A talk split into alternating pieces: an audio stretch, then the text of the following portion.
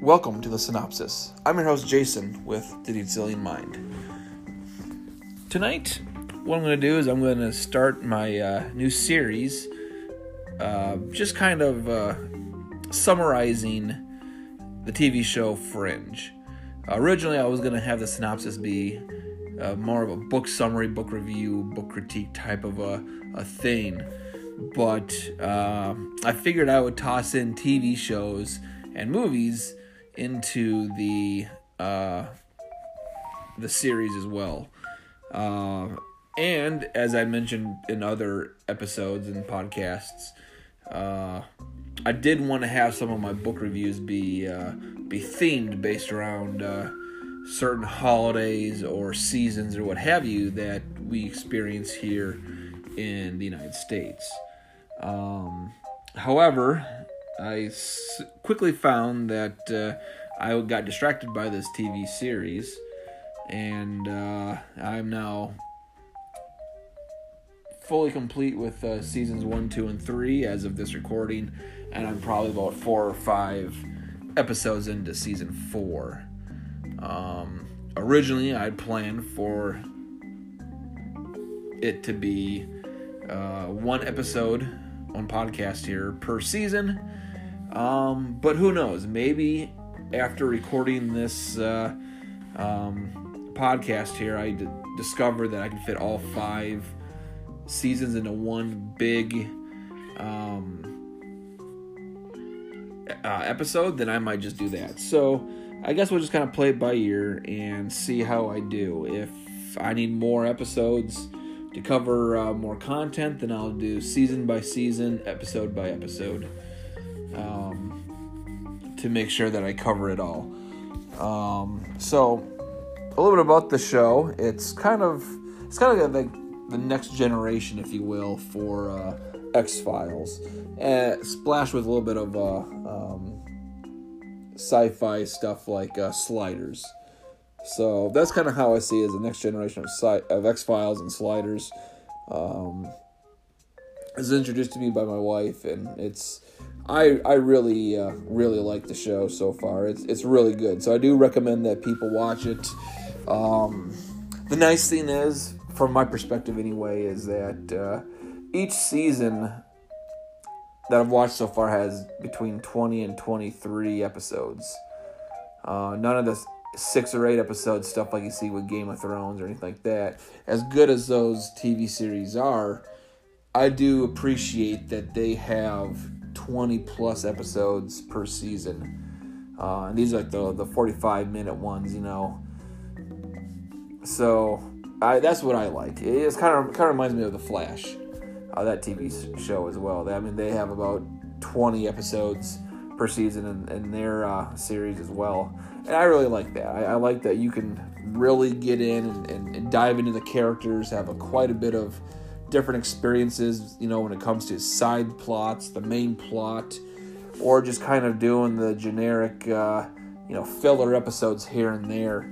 You know, it kind of reminds me of uh, watching uh, Star Trek The Next Generation or any of the Star Trek uh, series, or even stuff like Supernatural, where they have those, like I said, those main storylines, they have those side plots, but they also have just the filler episodes where they go back to doing the, you know, the quote unquote basic that uh, they got the, the whole show started on. And so that's kind of what this show is about is you have this group of uh, um, scientists and agents, FBI agents, who come together and form what they call the Fringe Division. And they basically just uh, investigate, understand, and fight all these different uh, weird or strange phenomenon X, you know, and this, like I said, stuff that kind of goes back to whole X Files, sliders, supernatural type thing. You know, they have, you know, uh, um, how can somebody be invisible? How can uh, somebody have these superpowers? How can this? How did this? Uh, like one episode, the the cold virus was mutated so it would grow exponentially larger to where it was the size of like a football. Ended up being a, a lethal uh, virus because you know if, if the, the cold virus got to be the point where it was like the size of a football it would kill you you know and just the way that it looks when it's super grown like that you know it it kind of puts a different twist on it, you know. And so what they do is they have all these different weird phenomenon that are happening, and this special subgroup of the FBI, Fringe Division, goes around and studies them and comes up with scientific explanations as well as scientific conclusions to stop these other things from happening. So that's kind of the, the, the overall basics of the show. And so, obviously, you get introduced to some of the characters. Uh, the first one is Walter, who's a eccentric scientist, and he is battling memory loss and insanity. Um, and you soon find out that he's he, he was in an insane asylum. He was uh, released on behalf of his son and then FBI agents to help them with these phenomenon. As I said, he's very eccentric. He, he's seen as kind of being crazy or the kook, you know, of the group. Uh, he'll rattle off a bunch of random, sometimes inappropriate joke, jokes, but they're also really funny too. So you got t- you can kind of tell there's a little bit of a disconnect there with him.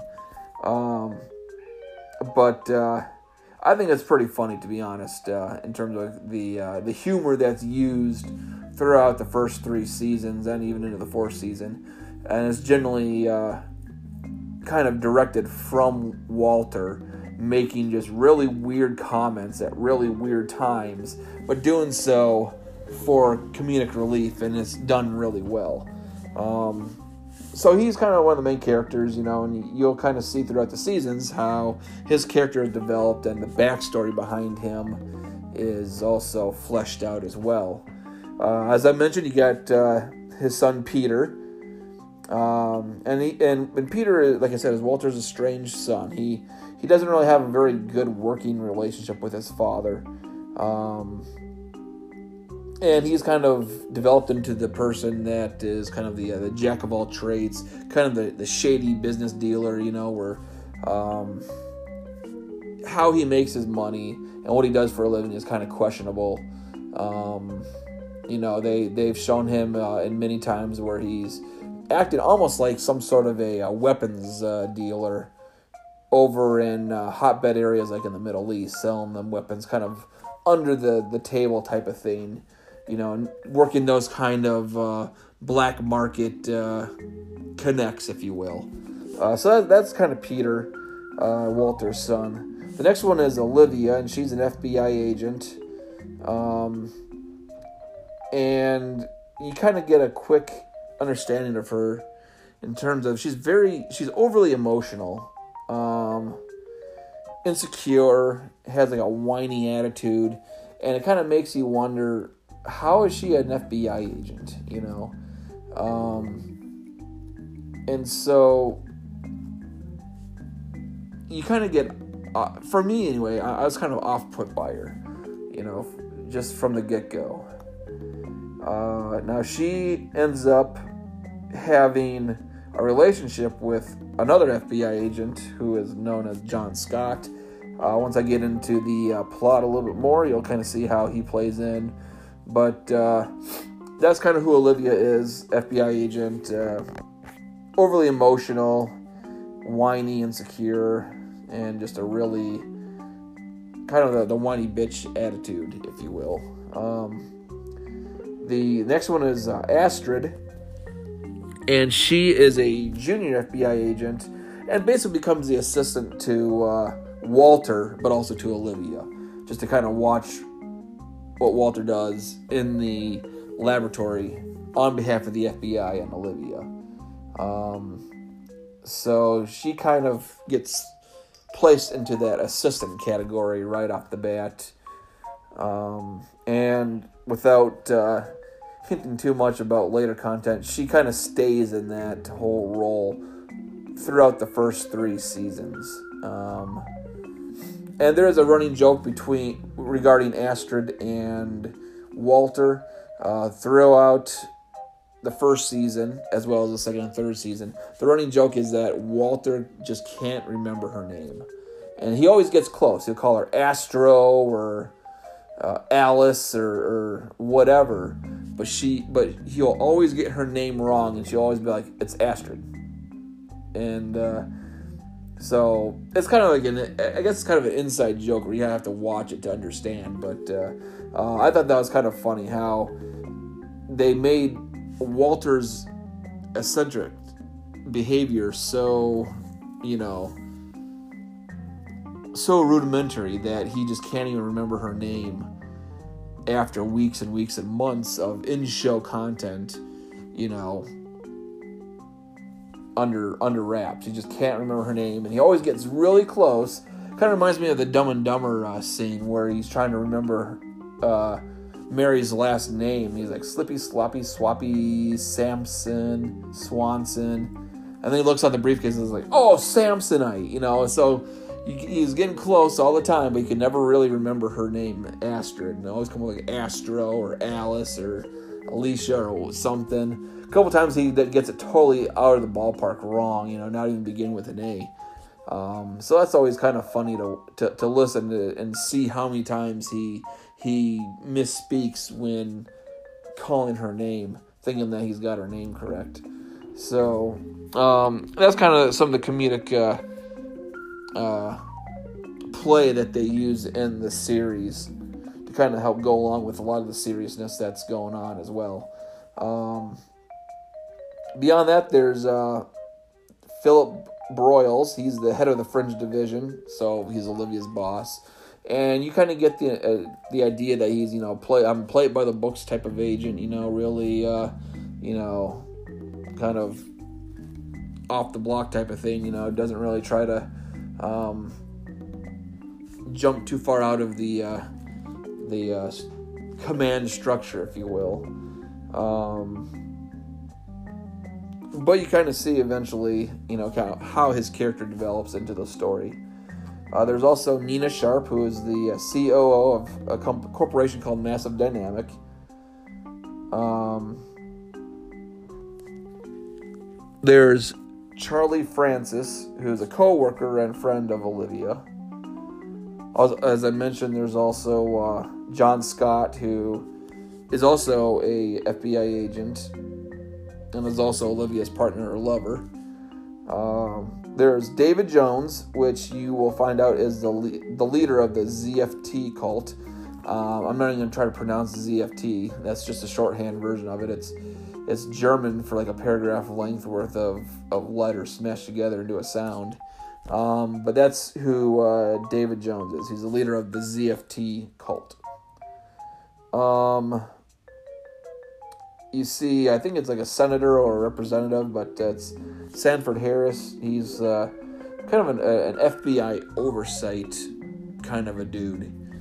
Um, for those of you who've watched uh, the Stargate TV series. He's kind of like the, the Senator Kinsey. He's he's that bureaucrat that everybody loves to hate. Where he comes in, he's like, "Oh, I'm going to shut this place down for uh, wasting the taxpayer dollar and all this other stuff." You know, just being really pompous and and air being blown up his ass because he thinks he's that important. Um, but uh, that's kind of what you're looking at for uh, Sanford Harris as a character. And then the last one is uh, William Bell. He's the uh, um, the founder and former colleague of Walters, and as you will see when it comes to the uh, uh, the story plot of season one, that's kind of who people are trying to get in contact with to, to have some sort of meeting with them to figure out what the hell's going on. Why are all these phenomenons happening that you know, take some really wild uh, scientific uh, understanding to describe. Uh, so that's kind of the list of characters that we have so far for uh, intro into season one. Uh, when it comes to the plot of season one, you know, the main plot right now is, as I mentioned, it's the Fringe Division trying to investigate all these strange phenomenon that are happening as a result of uh, advanced technology. Now, some of these characters that I mentioned, they seem kind of kind of minor in terms of their role. For example, John Scott, uh, he's there, and he is actually the connect between how the show gets started, all the characters get introduced, being Olivia's partner and lover, and the ZFT cult.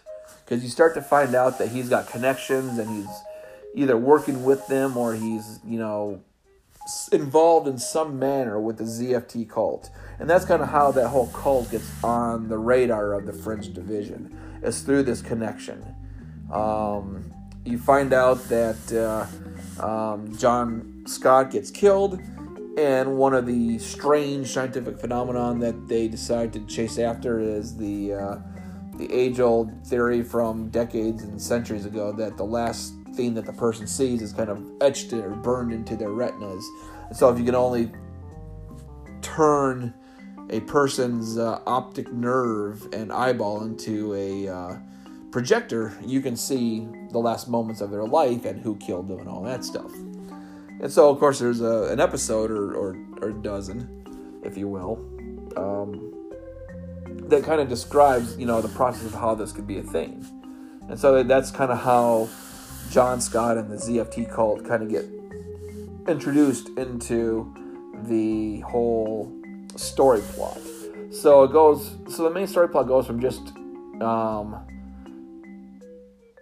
going after these phenomena, trying to stop them or mitigate them, and then solve them, to there's some sort of a, a cult called the ZFT cult, and their their goal is that they want the destruction of the world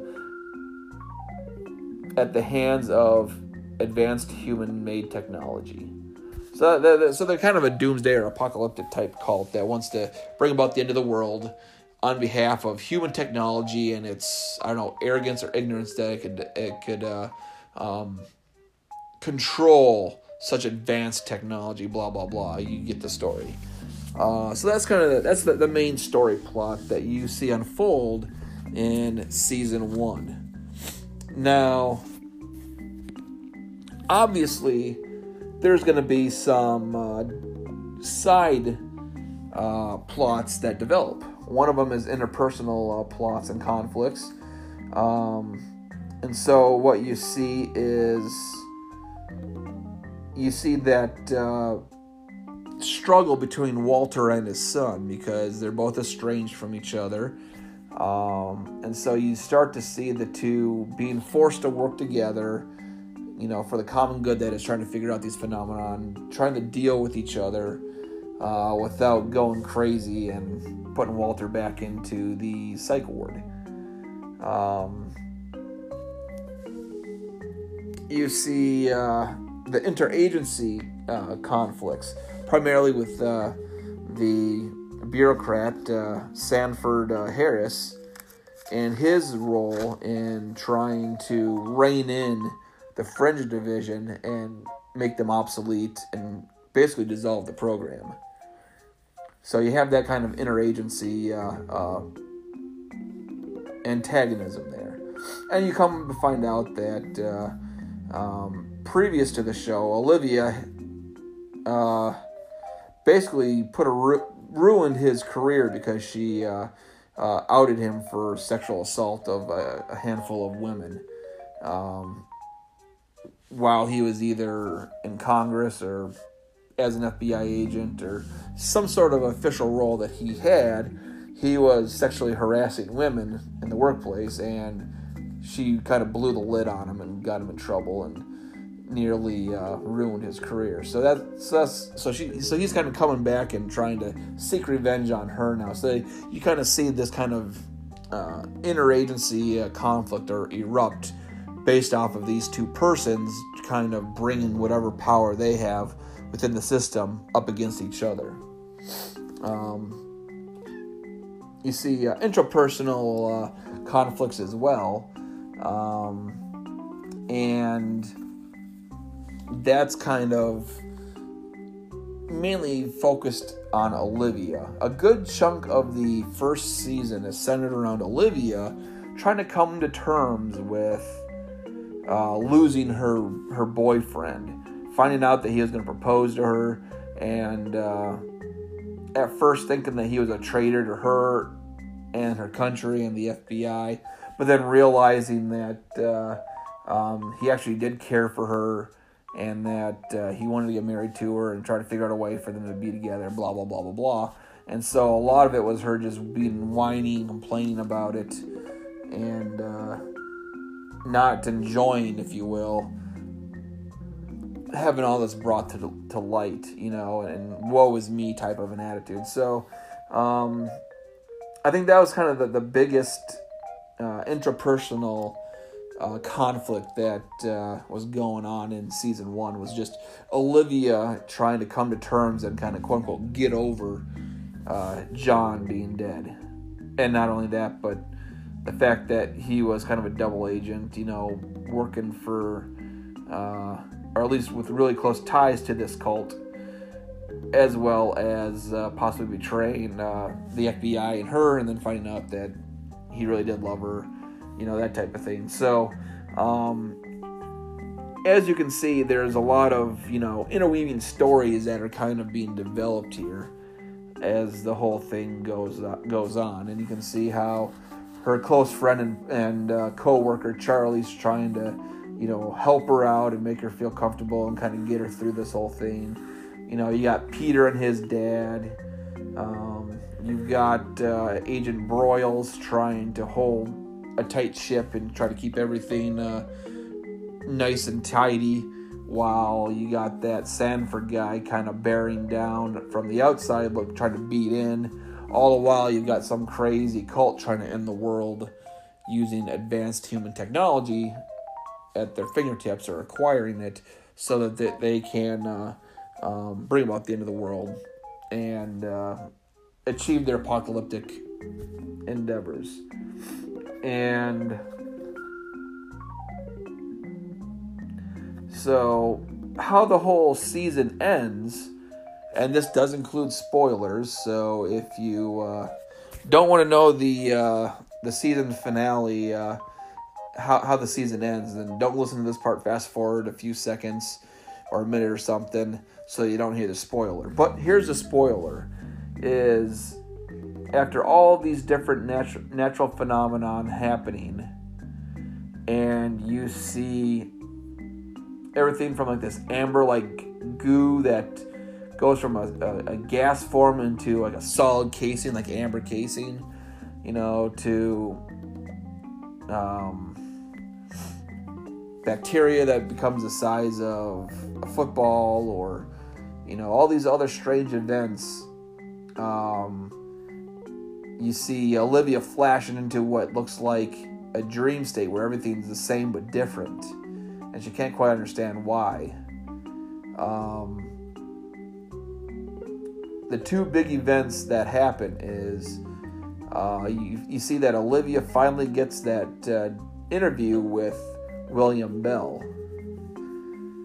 Now the kicker is, is she feels like she is, you know, like in a dream state, or that she's kind of taken to some somewhere else, and the big, uh, the first big spoiler for that is that she is meeting in, with William Bell in one of the floors of the World Trade Center building.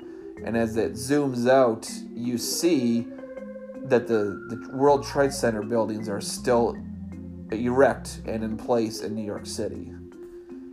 And so now you see, and then I think you also see that the, the Statue of Liberty is bronze rather than its greenish color right now, greenish color. So um, you definitely realize that something's going on. That that that this William Bell guy, this former co-worker of and, and colleague of uh, Walters and the uh, the founder of uh, Massive Dynamic, he is not in the world. He is in another world. And Olivia just got scooted away to go and talk with him in this other world where the tra- where the World Trade Centers are still standing. And the other spoiler that you see is um, Walter goes back to the family's home. And you find out that all of the hints throughout the first season that Walter has been dropping about how, you know, oh, you know, Peter doesn't remember remember much about when he was sick because when he was sick, 6 years old, he was deathly sick and uh, they cause a lot of trauma, and so there's not much uh, remembrance on Peter's part. and to Peter's credit, he he can't remember it either. You know, there's a lot of trauma going on at that time in his life. He was deathly sick, and he just kind of blocked that from his memory. Um, and so throughout the whole first season, you you hear about how, you know, that was kind of the, the first the, the beginnings of uh, of uh, the the estrangement between Walter and Peter, and from there, what happens is is all of those uh, are basically foreshadowing to the season finale, where you see Walter going back to where the family used to live way back in the day, and he goes to a uh, cemetery to see his wife where she's buried, and I believe it's uh, revealed in, in that in season one that she had committed suicide while uh, Walter was in a psych ward for about 12 or 17 years or something like that. Um, but you also see him standing there crying over another tombstone. And on the tombstone it says his son's name, Peter Bishop, and dying when he was six years old. And so that's kind of how the whole um, season ends is you find out that some of the things that Walter is starting to remember or he's just hiding and buried deep inside of his conscience consciousness is that the Peter that he's talking to, his son, well, he is now standing before his son's gravestone where it says he died at the age of six from his birth date to his death date. And then you see Olivia being whisked away to another world where she meet where she meets uh, the William Bell, who is played by uh, Leonard Nimoy, and you see the World Trade Center is still standing. You see the uh, Statue of Liberty in bronze rather than green, and so it kind of leaves kind of a cliffhanger as, huh, uh, how are they going to explain this one away? So, you know, uh, that's kind of the, the, the, the, season one plot to it, and uh, I thought overall was a really good, really good way to kind of introduce the whole series. You know, that's gonna be about as much as you can handle for the first season because the first season is supposed to be an intro season anyway. As I mentioned before, it was basic and to the point. It's hey, we're a, a division in the FBI that's investigating weird and strange phenomenon. And that's what the season was, is finding all these weird and strange phenomenons. And of course, whenever these kind of weird and strange phenomenons happen, you're going to find some sort of apocalyptic cult right behind them sure enough, there it was. Um, and uh, one thing I did forget about the uh, season finale was the occult leader, um, David Jones. You see him working on teleportation. So you see him actually teleport himself out, out of a jail in Germany and then make his way to the United States. Um, and apparently all the radiation that happened because of the uh, the teleportation is causing basically his skin to melt and ooze and pus and all that other nasty stuff to where he's got to wrap himself up in bandages because he's uh, you know basically experienced radiation poisoning um, and so you see him trying to create doorways you know in, in the final uh, few episodes where he's in it you see him trying to create a doorway uh, to help usher in the apocalypse, if you will, at the hands of advanced technology that humans are trying to build. And of course, he's stopped and killed. Um, basically, the uh, um, portal closes and he's halfway through it and chops him in half. He's dead. And there you go. So um, that was kind of a little tidbit of the spoilers for the season finale where the cult leader dies because he's trying to use some advanced human technology to uh, destroy the world. And then the other two revelations re- regarding Olivia and regarding Peter. Um, but yeah, that is basically all you can do when it comes to a season one uh, for the show. Is a very basic uh, main story plot to just to, to introduce the characters get you to know them, throw in some twists here and there, and then have a relatively uh, basic start for what would become the main story plot for seasons to come. and that's what they did. It was done really well. The uh, I thought the graphics, the, the stories were really interesting. Um, so when it comes to the pros, like I said, it was a really unique way to uh, introduce the advanced technology. You know, it wasn't just like, oh yeah, hey, he uh, built a uh, a hybrid uh, uh, flu virus that kills people. It's like no, they made it big so that basically it kills the shit out of you, you know, and is the size of a football when it explodes out of your body. You know, okay, that's that's pretty unique, you know. So, or like like I mentioned too, another episode where they had uh, the uh, the amber casing. You know, like when you see something fossilized in amber, same thing. You know, it started as an aerosol can that the guy left on a bus, and the air the the gas form eventually turned into like a liquid and then into a solid, encasing everybody in that amber uh, tomb basically. And uh, I mean that was kind of unique, you know, it, having to go from aerosol to a liquid jelly type stuff as it expanded and solidifying and hardening into that amber uh, casing. That's that's pretty unique way to uh, to show it, you know. And uh, I think as overall is well written, you know. It, I didn't notice very many plot holes. You know, they, they kept it pretty uh, pretty consistent from from episode one all the way to episode to the last episode in terms of telling the story, making sure they cleaned up any uh, plot holes that existed, making sure they didn't uh, you know make it anything sound too outlandish. You know, they did a really good job of making it sound very plausible that, that this is something that could happen. Um, the couple of the cons that I had is um, I think mainly surrounding Olivia's character. You know, the whole uh, emotional baggage uh, head case, if you will. You know, that.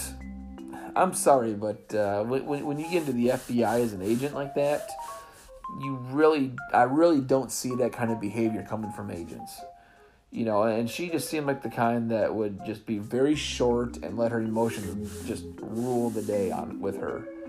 And I just think that was, you know, really a poor way to describe or to introduce the character to the audience.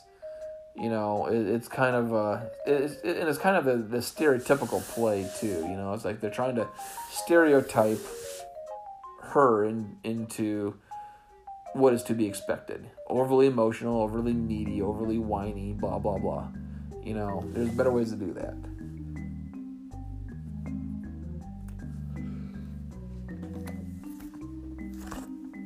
the other con that I have is they don't really focus that much on Astrid's character. As I mentioned before, she is kind of hired on as a junior FBI agent, and she's really just the assistant for Walter. And so, you know, it's I really wish I would have had a little bit more backstory into her the only thing that they really did with Astrid was, besides the comic relief, she was kind of like a, you know, some sort of like a a lost love type of thing when it came to, or a lost cause type of thing when it came to uh, a love interest for Peter. You could tell the way that she talked to him and and she looked at him that she was interested in Peter, but Peter just wasn't really having it. You know, he he did not really um, acknowledge that Astrid was kind of giving him the eyes, showing that she was interested in him. And if I recall correctly, uh, I think in season one is where uh, Peter is introduced to Olivia's sister. And so there, there, there, there's like this four way kind of love triangle or, or square, I should say, between the four. You can tell there's a little bit of romantic tension between Peter and Olivia. And then when Peter meets Olivia's sister, there's a lot more romantic interest between those two. They really hit it off, which makes Olivia uncomfortable because there's also that romantic interest that's starting to build there. and then you've got Astrid on the side who's kind of showing some interest in in Peter as well, and it just really made for a really weird, you know, romantic, you know, I guess rectangle. You know, it, it just seemed really off for the show. Like they didn't, they didn't really know where they were trying to go with that. You know, they didn't know if, if they should have Peter chase after Olivia or chase after Olivia's sister or chase after or, or, or actually acknowledge that Astrid is kind of giving him the eye because she might be interested in him. You know, they, they I think that was kind of one of the aspects that they should could have just left out of the, the first season is the, the whole you know romantic interest that characters would develop for each other. Save that until season two. You know, uh, just season one should just be the very basics. You know, when it comes to introducing the characters, introducing the, the, the overall, you know, main story plot, any kind of side plots that get twisted and turned around the main plot, and then some kind of basic character development in that season. Even if it's just kind of setting up the conflicts that you can expect to see later on in future seasons you know. Um, so I guess in a way that kind of does play into the whole love interest that was developing with those four characters. But I mean, the way they went about doing it was was pretty awkward. You know, it just you could tell they were trying to figure out where they wanted that whole romantic direction to go, but they just really didn't um, know what they wanted to do, and, and that kind of I don't think it detracted from the the series, but it kind of made you roll your eyes a little bit, like, oh, really? Come on, you know. Um, so I think that was kind of one of the one of the cons regarding uh, Fringe's season one is this kind of four way, you know, romantic uh, tension that was going on between the four. Um, so hopefully that changes in season two. Obviously, I do know what uh, season two brings and season three brings and part of season four. Um, but for right now, you as a listener, if you haven't watched Fringe yet, then uh, I guess I'll kind of leave you on that uh, cliffhanger as to what happens in season two regarding uh, Peter's true nature, also regarding Olivia's. Uh, um, little visit to the World Trade Center's buildings that should not exist, as well as the story plot behind the uh, ZFT cult, all these weird phenomenon and, and weird um, technology developing that always seem to kind of come back to Massive Dynamics and to Walter and to William Bell, as well as, last but not least, the weird romantic tension between four of the characters. So, uh, I guess that's it for tonight when it comes to uh, the synopsis. Uh, that's my take on Fringe Season 1. Uh, stay tuned for uh, a synopsis on Season 2 and Season 3. And once I finish Season 4 and 5, then those will come out as well. So, uh, this is Jason thanking you for tuning in to The Detailing Mind. You have a good evening.